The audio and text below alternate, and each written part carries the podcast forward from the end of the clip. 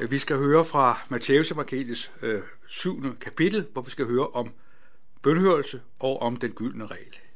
Her siger Jesus således. Bed, så skal der gives jer. Søg, så skal I finde. Bank på, så skal det lukkes op for jer. For enhver, som beder, han får. Og den, som søger, finder.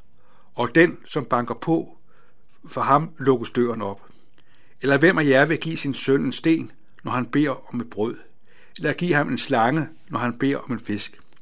Når der I, som er onde, kan give jeres børn gode gaver, hvor meget snarere vil så ikke jeres far, som er i himlene, give gode gaver til dem, der beder ham. Derfor, alt hvad I vil, at mennesker skal gøre mod jer, det skal I gøre mod dem. Sådan er loven og profeterne. Vi lever under en åben himmel. Hver dag oplever vi solens liv og varme. Sol giver liv, lys og varme. Det synes jeg, vi får en meget stærk erkendelse af her i dette forår, hvor vi ser alting blomstre, alting spiger. Blomsterne retter sig op mod himlen, for her kommer lyset. Og sådan er det også i vores forhold til Gud. Er Gud den, der lader os leve under en åben himmel. Det står rigtig godt i nadverritualet, hvor der står, at, at Jesus har, er, gennem Jesus er ført ind i Guds søns elskede rige. Vi hører til i Guds rige, og her får vi lov til at leve. Og her er det altså sådan, at her får vi lov til at leve i en nærhed og en tillid til livets herre og livets skaber. Nu er det ikke sådan, at øh, Jesus siger, at ved at bede bliver vi kristne. Nej, bønden er en gave. Vi øh, kan ikke lade være med at trække vejret. Det, at vi trækker vejret, viser, at vi lever. Og sådan har man også talt om, at det at bede, det er den kristens åndedræt. Vi får lov til at leve i en nærhed og en fortrolighed med Gud. Jesus er meget klar og tydelig. Han har nogle fantastiske løfter, taler om, at den, der beder, ham bliver der givet. Når der bliver banket på, så bliver døren lukket op, og enhver, som søger, han får. Det er jo fantastisk. Jesus han taler ikke om, at det eventuelt er en virkelighed, men han taler om, at det er den virkelighed, vi får lov til at leve i. Hvad er egentlig vanskeligheden med bøn? Jo, jeg tror, at den største vanskelighed ved bøn er, at vi er så optaget af os selv. Vi er på en meget markant måde indviklet omkring os selv. I en forstand så er det meget indviklet. Vi er på mange måder optaget af os selv. Optaget af, hvad vi skal gøre, hvad vi skal øve, hvordan vi får en god uddannelse, hvordan vi får et godt arbejde, hvordan det skal gå på den ene og den anden måde. Og det er jo både rigtigt og naturligt at være optaget af det. Men den, al den her nødvendige aktivitet, som hører livet til, kan alligevel gøre os blinde. Vi kan på en mærkelig måde blive blinde overfor, at vi er helt afhængige af Gud. At det kommer til at fylde det hele. I den sammenhæng, der taler Jesus altså om, at vi får lov til at blive. Vi får lov til at leve vores liv for Gud. Leve i den relation, at Gud er den, der er ved os. Han elsker os. Vi er Guds elskede børn. Vi er nok ikke Guds perfekte børn, men vi er Guds elskede og benåede børn. Og vi som er fædre ved jo, at vi har en stor øh, glæde, og vi er sårbare over for vores børn. Vi vil gerne hjælpe vores børn, både på den ene og den anden måde. Og det siger Jesus jo også, øh, bare indskrænket, hvor han siger, I som er onde, kan give vores børn gode gaver.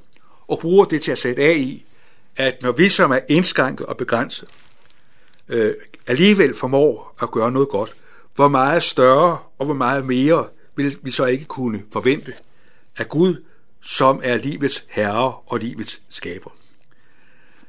Vi er så optaget af os selv. Så tror jeg også, at nogle gange, at vi tænker på, om øh, vi bliver bønhørt. Der vil jeg gerne bede dig at prøve at tænke på dit liv. At jeg, uden at kende dig særlig meget, så er jeg sikker på, at du er bønhørt. Du får livet hver dag. På mange måder der kan du øh, øh se tilbage på dit liv, hvor Gud har velsignet dig. For hvad har du ikke fået, som du ikke har fået givet? Evner, kræfter og muligheder. Og der tror jeg, det er vigtigt for os at se, at alle de ting, som vi synes måske ikke er så meget, når alt kommer til alt, er udtryk for Guds godhed. At Gud åbner sin hånd over for os og giver os at kan klare os på den ene og den anden måde. At Gud er den, der her giver os rigtig, rigtig meget. Her der tror jeg, det handler om at have åbne øjne og se, at hver eneste dag er en gave. At i dag har Gud givet dig livet. Gud har givet dig måske børn og børnebørn. At her har du meget at se tilbage på og sige Gud tak for. Og her der tror jeg, at det at være taknemmelig spiller en stor rolle. For det at være taknemmelig, det er med til at åbne ens øjne for, hvor kommer det gode fra. Hvis man hele tiden er optaget hvad man skal have og hvad man skal få, øh, så bliver man aldrig tilfredsstillet. Så er man optaget at man skal have noget mere, man skal have noget nyt, man skal have noget bedre. Men der, hvor man lever i taknemmelighed, der får det plads, at det, man har, det har man fået givet. Vi er forvaltere af Guds godhed. At Gud er den, der giver os en hel masse af sin godhed på den ene og den anden måde. Og så under Gud os, at vi må leve i bøn.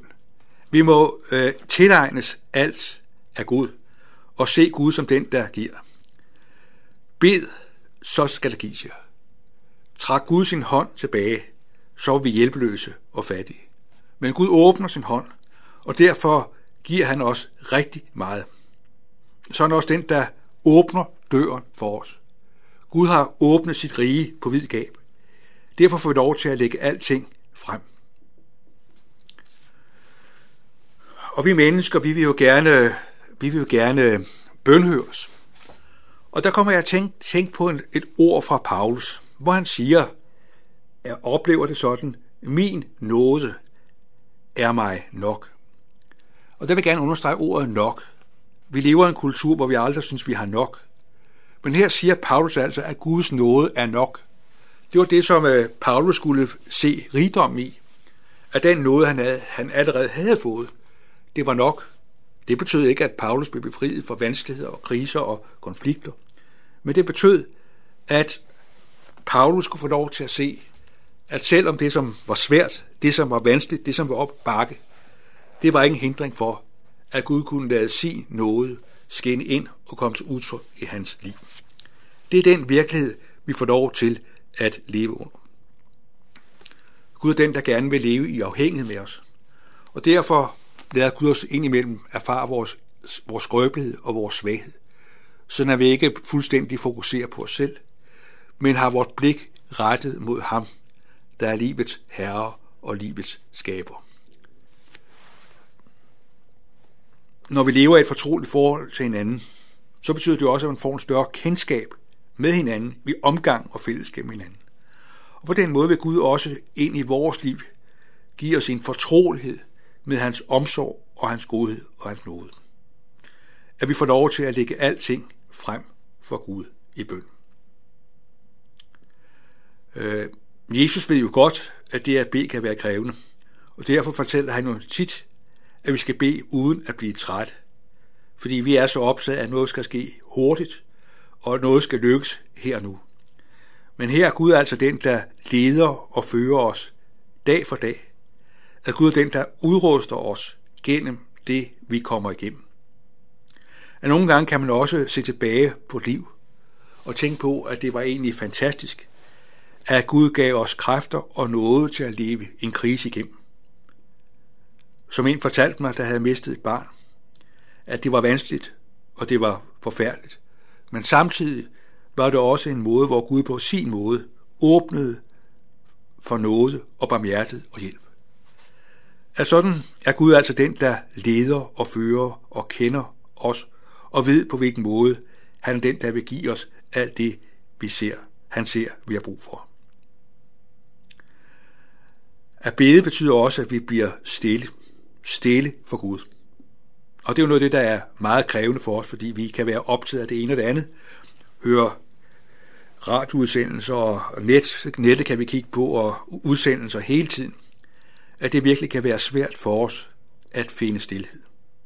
Men her i stillheden, der er Gud den, der vil være os nær. Er Gud den, der vil have kontakt med os, så når vores liv bliver åbnet for ham. Jeg tænker tit på blomsterne. Har du lagt mærke til, at blomster de åbner sig op mod himlen? Det er her, de folder sig ud, det er her, de springer ud. Og sådan er det også i et kristens liv. At her, hvor vi får åbne os mod himlen, mod Gud, der lader Gud sin noget komme ind i vores liv. Og for at understrege, at Jesus virkelig er den, der bønhører på sin måde, øh, så trækker Jesus altså en parallel for os mennesker. At vi mennesker er i stand til at gøre rigtig meget godt for vores børn, selvom vi er onde.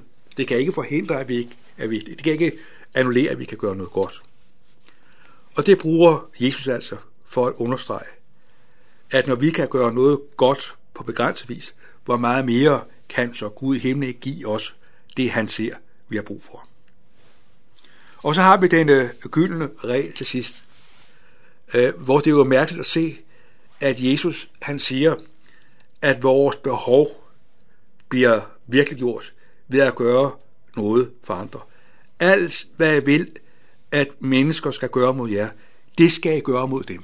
Det er jo en bagvendt måde at sige det på. Vi vil ligesom sige, at vi har brug for vores, vi har, vi har brug for nogle problemer, vi har nogle problemer, dem skal vi have løst. Men her der vender Jesus om og siger, alt hvad jeg vil, at mennesker skal gøre mod jer, det skal I gøre mod dem.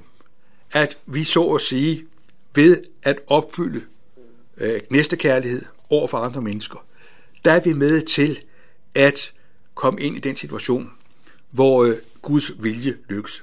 Alt, hvad jeg vil, at mennesker skal gøre mod jer, det skal jeg gøre mod dem.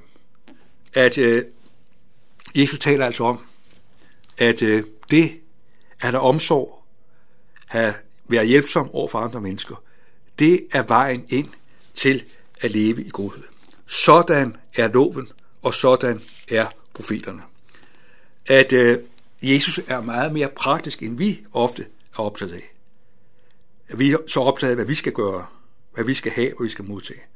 Men Jesus han taler ustandsligt om, gør godt mod alle, mod alle. Gengæld ikke nogen ondt med ondt. Gør godt han i godhed. Og på den måde, så er det jo også sådan, at vi på den måde oplever omsorg og godhed for andre mennesker.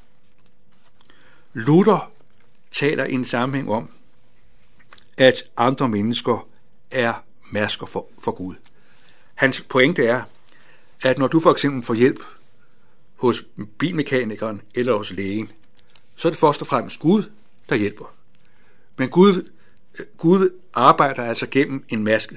Lægen og mekanikeren er mennesker, der virkelig gør det, Gud vil. Sådan er Gud den, der virker gennem os mennesker. Og derfor siger Jesus altså, i stedet for at sukke og jamre over elendighed og nød, så siger han altså, alt hvad jeg vil, at mennesker skal gøre mod jer, det skal I gøre mod dem. Sådan ønsker Gud, at vi skal leve. Og i den sammenhæng, øh, der bliver vi aldrig færdige med at bede. Bede om, at Gud må lede og føre og give os alt det, han ser, vi har brug for, og de mennesker, vi lever blandt, har brug for. Sådan under Gud os, at vi må leve i nærhed med ham, som er livets herre og skaber. Amen. Lad os bede. Himmelske Far, vi takker dig, fordi vi får lov til i mere end en forstand at leve under en åben himmel. Tak fordi du har ført os over i din elskede søns rige. Tak fordi at vi har en adgang og åben adgang til dig. Og så beder vi om, at det er at bede, og det er at søge, og det er at bange på. Ikke bare at blive hurra over, men det bliver en virkelig, vi lever i. Og så takker vi dig, fordi du ofte giver os det, vi har brug for, også gennem andre mennesker. Og vi beder om, at vi også selv må være optaget af at gøre godt mod andre, at vi tager initiativet. Vi beder om, at du må være os nær i dag. Vi beder dig for vores kære. Vi beder om, hvem, for hvem, vi beder dig for dem, vi er sat i blandt. Vi beder om, at dit rige må komme. Og så takker vi dig for, Jesus, at du i dit blod engang har renset os fra alle vores synder. Tak fordi vi får lov til at betro os i din nåde. Amen.